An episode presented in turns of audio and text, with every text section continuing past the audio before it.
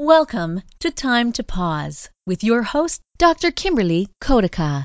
This podcast shares inspiring and motivating stories from incredible veterinarians and industry professionals as they successfully multitask common career challenges and discuss topics relevant to the veterinary profession.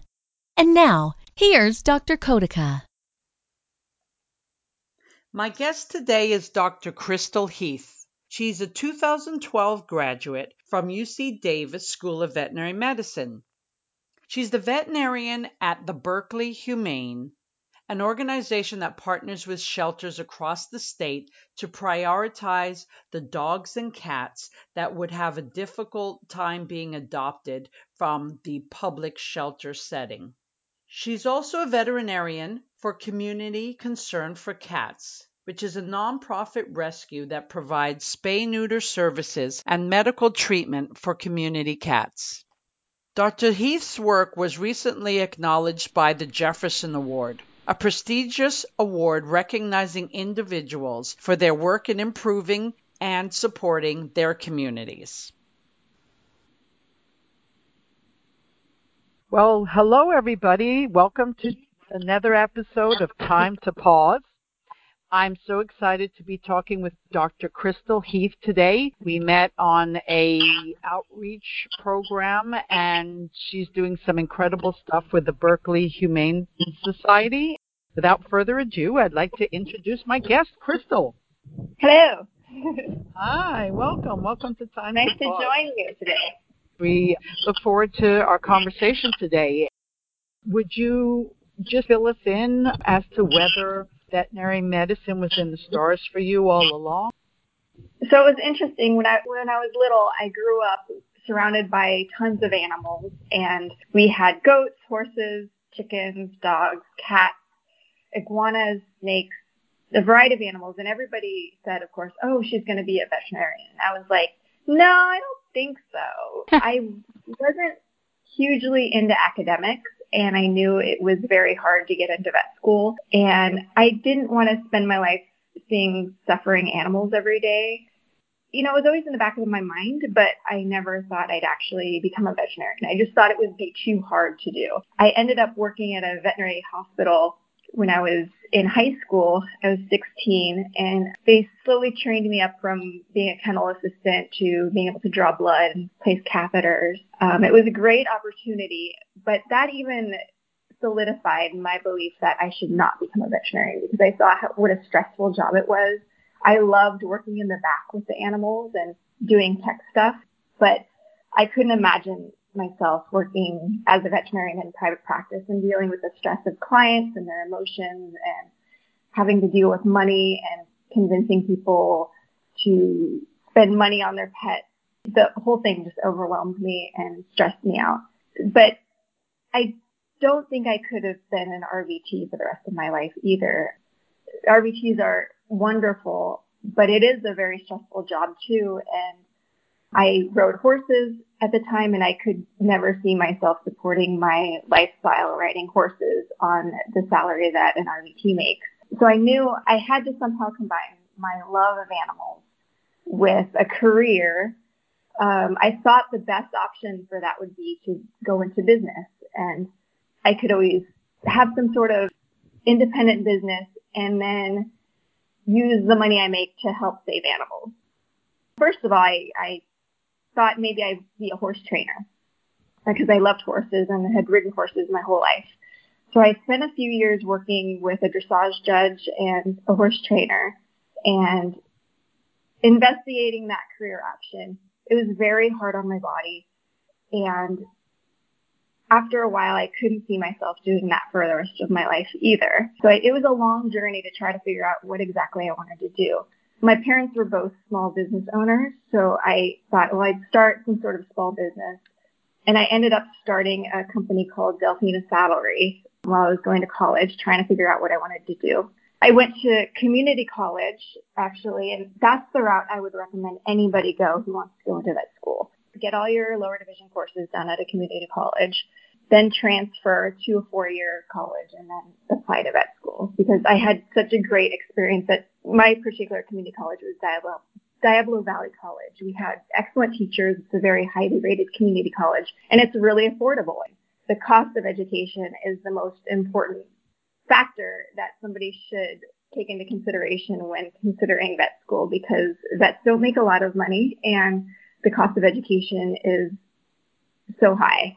It's really hard to get out of debt as a veterinarian with how high the cost of education is. So I ended up starting in college this business online called Delphina Saddlery. I thought, you know, I, I do want the knowledge of going to vet school. I want that information in my head. I don't think I'll ever become a veterinarian, but I want to go to vet school just for the knowledge. And I'll run my business, my little internet business. I'll make money that way. And then maybe I'll ride horses on the side, run my business, do a bunch of other different things, but I won't be a veterinarian. I applied to vet school, got in to UC Davis, and it was really probably three quarters of the way through UC Davis vet- veterinary school where I decided I wanted to be a veterinarian. so that's a longer path than most people take to deciding that they want to be a veterinarian. And one of the reasons I did was volunteering at the Sacramento SPCA. I loved shelter medicine. And I went into vet school having this certain idea about shelter medicine. I couldn't see myself doing that because I imagined all these poor homeless animals and having to euthanize unwanted animals and dealing with animal cruelty cases. That whole thing just stressed me out. I could not myself doing that every day. But working at the SAC SPCA with Dr. Lori, learning about high volume spay neuter, I really, at the end of my volunteer days there, felt energized, love surgery so much. And after I'm done, I'm like, I need to do more surgery. Like I would go weeks without doing surgery and be like, oh my god, I need to, sur- I need to surgerize something. Um, it, it was like such a rewarding experience, and when I was there, she let me like amputate a dog's leg. I learned so much. And this is me as a junior, senior in vet school, you know, learning these cool surgeries, helping out these animals and making a huge difference. That was really motivating and energizing. And I realized that I couldn't stand not doing that for the rest of my life. So yeah. even though now I spend more time doing veterinary medicine than running my business and um, I never thought that the majority of my income would now be from veterinary medicine and not my side business. So it, it was an interesting path for sure. Yeah, well, I like how you took your time and contemplated different opportunities, but you also were active in that process. You you sought out the information so that you could make a wise decision on your different choices of the career that you wanted and your business, etc. So I think that's a very mature approach that you took to doing this. Can you tell us a little bit about the small business that you have? I, I can't quite get the first word. Delphina. It's spelled D E L F I N A. And I I met uh, one of my classmates who was from India, and she's also very much into riding horses and we were going shopping one day at a tack store and she's like, I cannot believe the prices of this tack. I mean, you go to India and it's like a tenth of this price. And I'm like, well, yeah, but Indian leather is not very good. And she's like, no, no, it's the exact same stuff. And I'm like, really? She's like, I'm going back to India. I'll bring you back some stuff and you can see. And I gave her a few hundred dollars. She brought back these gorgeous bridles and things, and I ended up selling them on eBay, making a good profit, and then slowly developed this brand. And I worked with some manufacturers in India to create the products that I wanted to make, and um, kind of gradually turned that into a website, and then we sold products on Amazon and Etsy. Um, and now I have two employees that pretty much run the business for me, and I haven't really spent that much time thinking about it until tax time comes and then I'm like, oh, I guess I should see how that thing's doing and because I got to file my taxes and it, so it just kind of sits there and makes me some money. My my problem with it is I I am vegan and it's leather products And so now my goal is to transition everything over to vegan products, um, which will be the next challenge that that business faces. But now I think vegan products are going to be all the rage in the horse world because everybody has is in the horse world because we love animals and we would hate to kill one type of animal so that we could interact with another animal. It just doesn't make any sense. So that's an exciting new new direction that we're hoping to take the company in. Oh, well, we look forward to hearing more about the vegan tack. And so then you you went to veterinary school really keen. It sounds like you know just get the information on the proper care of animals and that type of situation but then fell in love with it. You had a, a wonderful mentor or role model it sounds like at the the shelter that you work at. Can you tell us a little bit more about that relationship? Um yeah she dr lori at the sac spca is amazing. She puts on these um feral cat tnr clinics and at that time i don't know if that program is still going on, but took in students from the vet school who were in the shelter medicine club. And we would start off learning how to prep and then learning how to neuter. And then gradually we got to be in the surgery room and she taught us the high volume spay neuter techniques of the pedicle ties, the Miller's knot, things that we don't learn in vet school. And you can spay a cat in six minutes with these techniques, and the animals do very well, and the surgery is relatively bloodless. It was just a really eye-opening experience to see what could be done with so few resources and how many animals you could help in a single day. Whereas in vet school, a cat spay can take an hour. And even oh, with yeah. the, the surgeons there who are board certified surgeons, there was, they'll do a cat spay in like half an hour. And it's unrealistic. Like we can, we won't be able to spay and neuter all the animals that need surgery with those types of times. We have to set up clinics where we can do 30 to 50 animals a day because that's the only way we're going to be able to sterilize all the animals that need sterilization. Because it just takes one dog or cat to create thousands of offspring in just a few years. Yeah. Yes, how true. And, and this is why we brought Dr. Heath with us to our Fiji spay neuter clinic. Yay! Six minute spay. so, um, and everybody, yeah. and everybody can learn how to do it. Yeah, no, absolutely phenomenal. And you know, you're so passionate about the humane treatment of animals and the shelter. Did nothing catch your eye when you were at vet school? Were you just kind of getting through so you could move on to what you really love? There's lots of different things that come up in vet school. I mean, you have, it's interesting to me how in vet school we saw how important analgesia is in dogs and cats. But at the same time, pigs are being castrated with no anesthesia, you know, just by ripping their testicles off. And sheep, we castrate them with a band and no analgesia. Uh, we'd chop off their tails with a hot blade with no analgesia. So there's, it's weird to see, like, as somebody who's vegan and loves animals, to see the difference between how we treat two different species when they both suffer. They all feel the same. Dogs feel pain just as much as sheep and pigs do, and yet we treat them so differently. And nobody really had that conversation. Ride to UC Davis is very is an awesome school, but I feel like that conversation needed to be discussed a little bit more.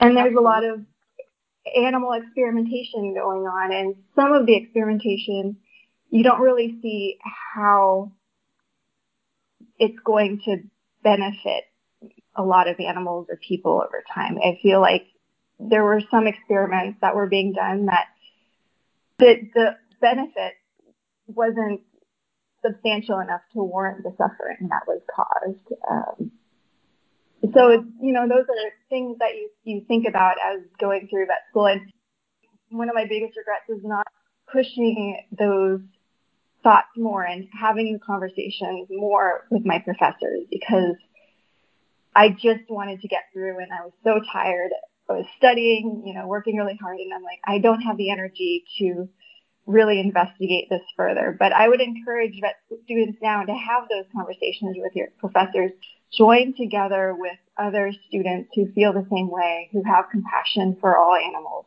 and ask these questions. Why do why do we treat dogs one way and pigs and sheep a different way when they both suffer? They all suffer. And so yeah, interesting thoughts.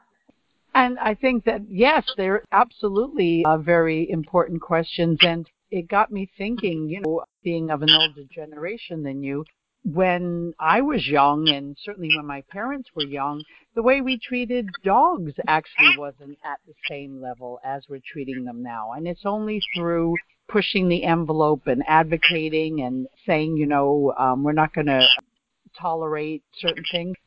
Yeah, I'd also encourage everybody to stand up for what they think is right or wrong or question and engage these conversations because it's only that way that we're going to move the industry in a different direction. Um, Absolutely. Each generation, I feel like, is getting better and better and becoming more and more compassionate. And the more highly we value animals, the better off we will all be. The better veterinary medicine will be, more animals will receive better care. And I think that just leads to compassion for all humans, all animals, and less suffering in the world overall. And we're just headed there one generation after another. And I think it's really promising for our future to have this much compassion for all beings. When you were at the point of graduating and it was time to look for your first job, what were the considerations that you thought about? I was one of the few vet students who near I didn't want to do an internship. I didn't want to do a residency.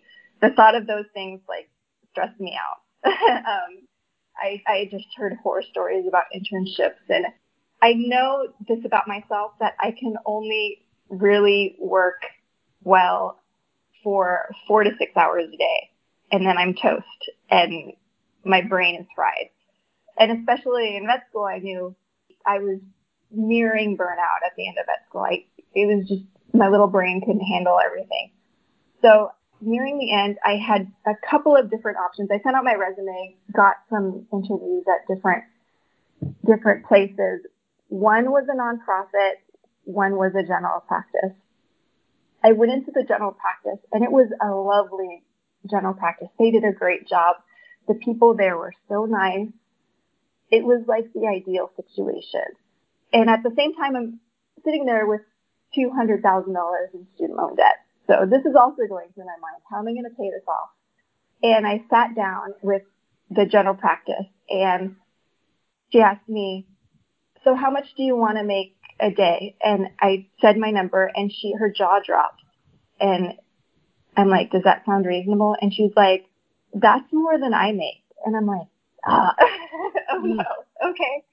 And she's like, well, this is a great opportunity. It's a great mentorship opportunity here. And I felt that. But at the same time, when I was there, like, I was very stressed out.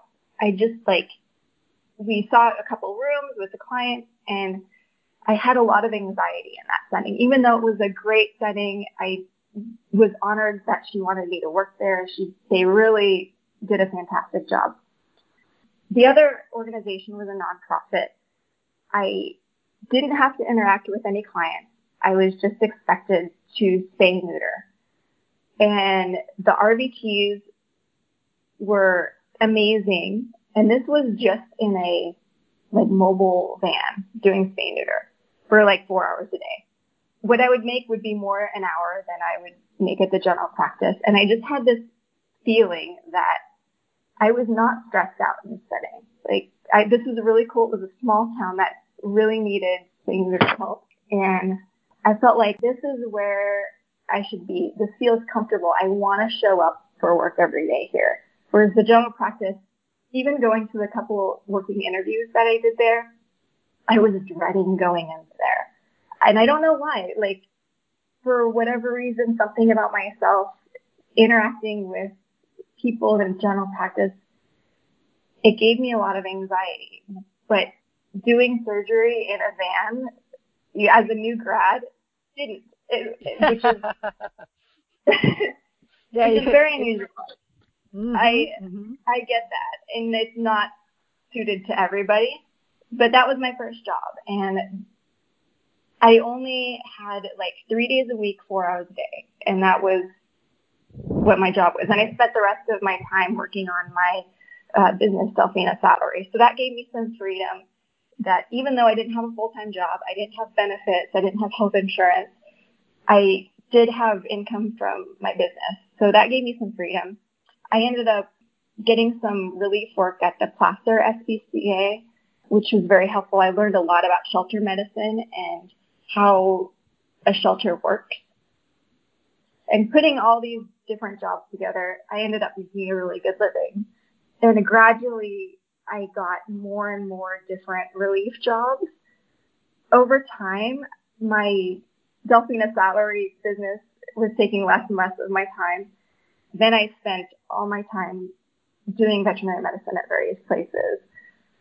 And it ended up being six days a week, seven days a week. I was working every day. And then somehow my stamina increased, or I could work more than four to six hours a day. I ended up being able to work 12 hours a day and not feeling burnt out and looking forward to the next day. That allowed me to pay off my $200,000 in student loan debt in five years after graduating school. I would have never been able to do that if I had stuck it out with the general practice where I knew I was going to be stressed out and burn out. Having all those different options of places I could work and looking forward to my job every day, it really makes it easy to work six or seven days a week when you have jobs that you enjoy doing. So everybody just has to find their right niche. Even though it might be weird to somebody else, it might be what works for you. Wow. It's an interesting perspective that when you're able to maybe um, do it at different locations and maybe slightly different responsibilities, you stay a little more resilient and uh, interested. I think also, though, you also were very attuned to your values and what you wanted to participate in and what didn't feel right to you and you listened to that and so yeah you were able to to pick employment opportunities which were best suited for you a great lesson for others to emulate because we all have an incredible uh, passion and empathy and love for animals. And when that's diluted, you do feel quite heavy and burnt out by the situation. And it was so rewarding for me helping animals in need and helping shelter animals and homeless animals and spaying and neutering because spaying and neutering is so important to me. I think just knowing that I'm doing something good for the community is what really motivated me a lot. At the end of the day, seeing that these are 20, 30, 50 animals that are now altered and won't be adding to the population and will now live happier, healthier lives because of my day's work it was so rewarding. And that just helped me continue on yeah, I can hear your passion and your love for for these critters and your your desire to do what you can. And I can see how that sense of self satisfaction at the end of each day just fuels you. And that's the key. It's finding the opportunity that you know, as they say, work becomes not work. Exactly. Um, I think another thing I wanted to point out you were able to make a satisfying career with a very acceptable, if not great, income doing shelter medicine. I think a lot of the times there might be the impression that because animals aren't owned, people think that maybe they're not going to get financially compensated appropriately. Doesn't seem to be the case from yeah, your colleague. I thought that in vet school too. I'm like, well, shelter medicine doesn't pay well enough for me to pay off my $200,000 in student loan debt there is this reimbursement for doing public service that may or may not actually exist. But everybody who I know in shelter medicine was like, oh, I'm going to do the 10 year plan where you work for a nonprofit and then you get your student loans covered or whatever. And I discovered actually that you can often make more money working for a nonprofit than you can in general practice because you're doing so much in a day. Like you're doing 50 surgeries in a day. You're not spending that time holding a client's hand, talking to people on the phone, which are very important things to do, but don't make you any money. And you know, different people have different um, talents. So, you know, Yes. some people I know love that aspect and some people don't like it. And that that's the same for I know people who freak out with surgeries and I know people who don't Yeah. want to talk to a client. And so, if that's your your talent talking to people, you can make a really good living doing that. But I find that a lot of general practices are they're run because they care about animals. They're not run to make any money. So the employees aren't paid very well. They're just in it for the love of the animals. And the clients are paying what they should, but they don't see the value in it. They they're like, oh, why is veterinary medicine so expensive? It's like you, you have no idea the, the deal that you're getting and how little profit that this veterinary practice is That's actually making. generated. They're Yeah. just in it for because they love animals. They're not in it for the money. Unfortunately, though, because a lot of general practices are run so poorly as businesses, a lot of veterinarians struggle with debt and mental health issues surrounding their financial issues. And then there's clients yelling at them because everything's so expensive and it's like, well, it's actually it should be a lot more expensive than what you're paying. yeah, and it, it becomes a vicious cycle of feeling stressed and burnt out and getting yelled at and not being able to make the decisions you want and it's the vicious cycles. So it sounds like you've had a wonderfully rewarding career. Many times, if you've been out six, seven years, there's circumstances which are not favorable and perhaps contribute to some feelings of burnout or overwhelm. Has that happened at all during your career? Oh yeah, especially working in a shelter. There's times when you adopt out a healthy dog, and a few days later it comes down with an illness that was not apparent when you last examined it, and the client comes back angry. Your shelter is adopting out sick animals. I had to pay all this money to fix this animal. You know, you're worried they're going to post bad things about you on social media. This vet missed this disease we had one instance where I we adopted out a puppy that was pretty healthy and it had coccidia that we treated. And so we just sent it home with a form that said, Hey, this puppy had coccidia. We treated it, but you might want to retest in a couple of weeks. And then it also had a little vaginitis, puppy juvenile vaginitis. Somebody told her that because we spayed the puppy so young, that it was at risk of having a hooded vulva and it would never urinate normally for the rest of its life. Oh. And she was very angry that we would spay puppies this young. I brought her in and we talked about everything to great length. I think I spent like an hour, hour and a half with her explaining everything, explaining coccidia, very common in puppies. We treated it. You really don't have to worry about this. This dermatitis, here's some antibiotics, like it'll go away.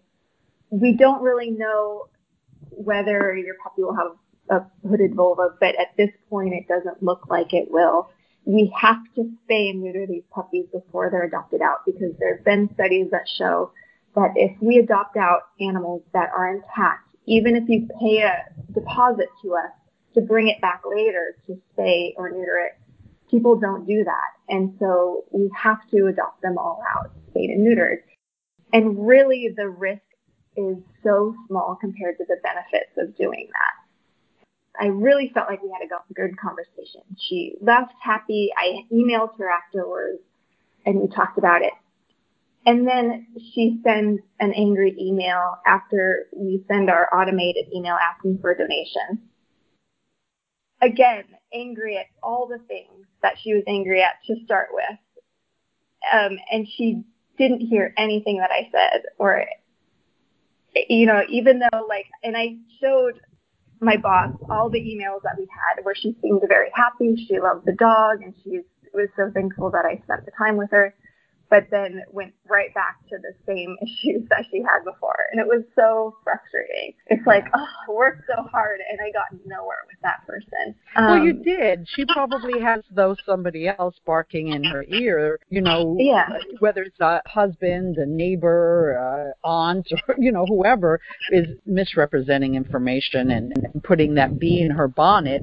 So you never know what happened. I'm sure, I'm sure that you did have an impact, like you said, because she was happy but being that she's not as educated and confident as you are, she's not able to resist the old wives' yeah. tales or the this type of thing. But yeah, I can see how that becomes frustrating because you take it personally. You want to be doing your best to educate and inform and make the owner feel happy with with the puppy that you gave them as things probably are going to be absolutely fine, but that mm-hmm. doesn't come to to be in some cases, right?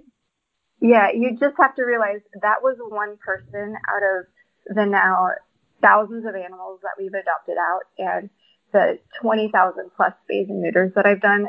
This was one person. And so I do have a lot of systems in place. Every time there is a, a complaint, um, we look at everything like, how can we avoid this from happening? We have very detailed recommendations for care anytime we adopt out an animal that has any sort of condition. We explain everything very thoroughly. Every single person that adopts an animal from us gets my email address. So they can email me at any time with any issues. They can always bring the animal back within a week to us to receive free veterinary care. We partner with VCA, who will provide a free exam and $250 of free care for shelter related diseases like kennel cough, diarrhea, things like that. We always recommend everybody get Trupanion pet insurance. They get a form where they can get immediate coverage. So few people do that, and that is really frustrating, even though we have yeah. amazing adoption counselors who tell them, look, my own dog needed $10,000 in veterinary care, and I was so thankful that I had Trupanion insurance to cover this. And you're right now your perfect puppy is healthy, but tomorrow it can come down with something and it's going to be very expensive. Please get this insurance. Very few people actually take advantage of that. But it's frustrating. Yeah, they don't realize how important it is. And my own dog has insurance and I'm so thankful for it because he's never actually been sick. And I feel like if you have insurance, your pet will actually will never need it. Yeah, so that's right. but yeah, I think communication is the area that is the hardest for us. And for me, my favorite form of communication is writing or in person. I hate talking on the phone. I work to avoid talking on the phone with clients as much as possible because they don't hear things right. They don't see what your face looks like and you can't share as much compassion over the phone as you can in person. Um, you can't show them things on the pet as you can in person. So everybody can email me, and I I'm surprised at how few people actually take me up on that and email me questions after adoption. I feel like people respect uh, my time a lot, and I'm thankful for that. And I get to catch things early, and if something comes up, we can address it right away before it snowballs into a disaster you know, th- these situations can be quite challenging. I'm wondering, you know, what have your greatest joys been so far? Um, my greatest joys are when we have really problematic medical cases that we have in the shelter and we're able to help them. I just saw in my memories a, an amazing dog called Odin who was an English bulldog. He had hypothyroidism, severe skin disease, very itchy hair loss all over. He had bilateral cruciate disease. We were able to get him surgery on one of his hind legs, a TPLO.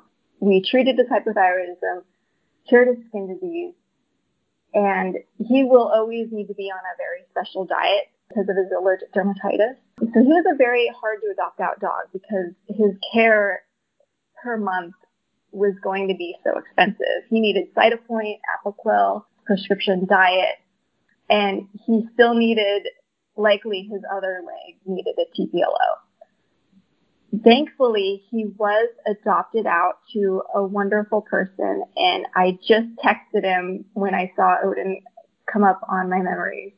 And I was like, How is Odin doing? It's been like a year. And he's like, Oh, Odin's wonderful. He's doing great. His skin has gotten so good. I haven't needed to do the Cytopoint for three months. He actually paid for the other TPLO to be done on his leg. And he just loves the dog so much and takes good, such good care of him. And it also, I love being able to go to rural areas. I go up to Oroville and spay neuter 50 cats. Um, that that just is so rewarding, especially for that community that needs spay neuter services so badly. So those are the things that keep me going. Yeah, giving is such a wonderful feeling, but for those of us that can really appreciate the impact that you're having on the dog and cat population in your area and the relationships you are establishing with the owners. It's absolutely fabulous. Keep up Thank the, you. The, the good job. Yeah.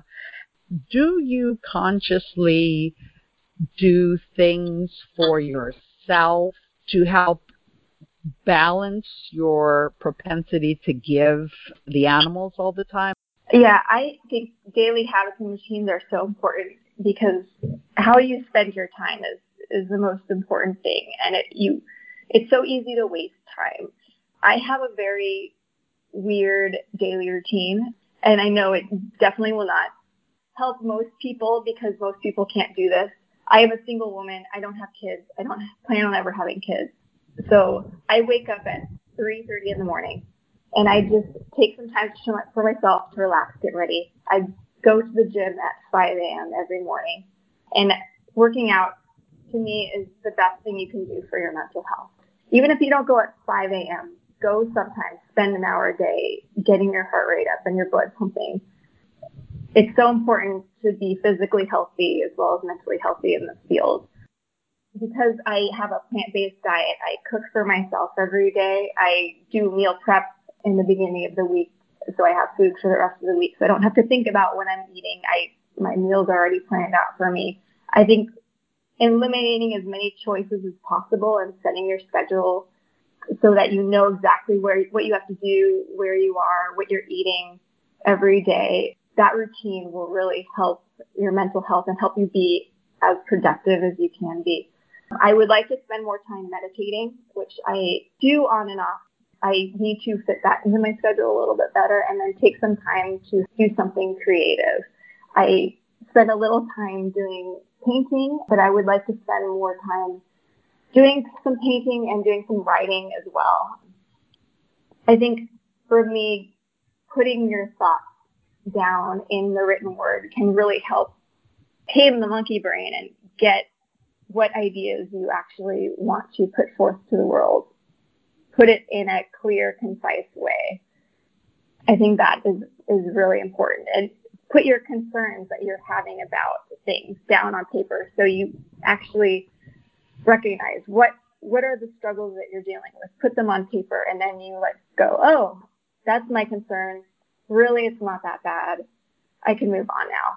And so i think those things are really important. Exercise eating right daily schedules and routines.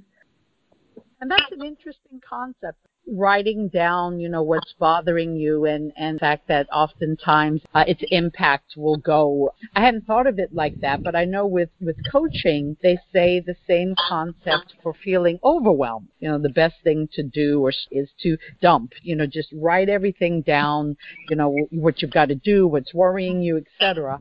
And it helps to organize you. Those are actually great pearls of wisdom before closing, is there something particular that you'd like to emphasize?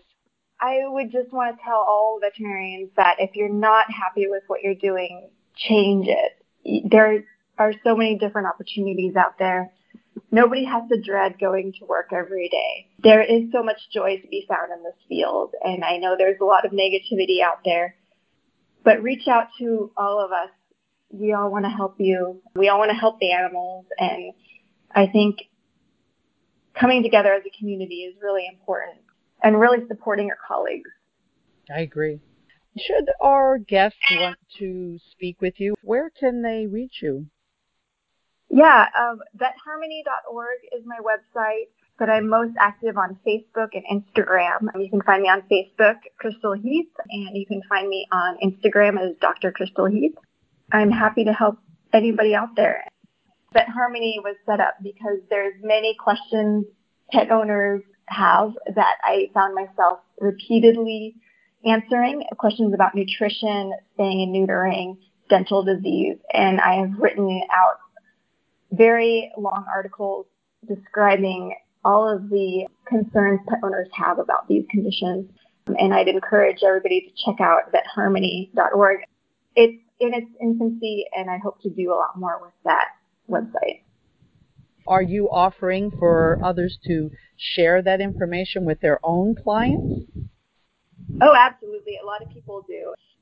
Thank you so much. It's been a pleasure speaking with you. Thank I'd you. Like, I'd like to thank you, Crystal, for taking the time to pause with us today. Thank you.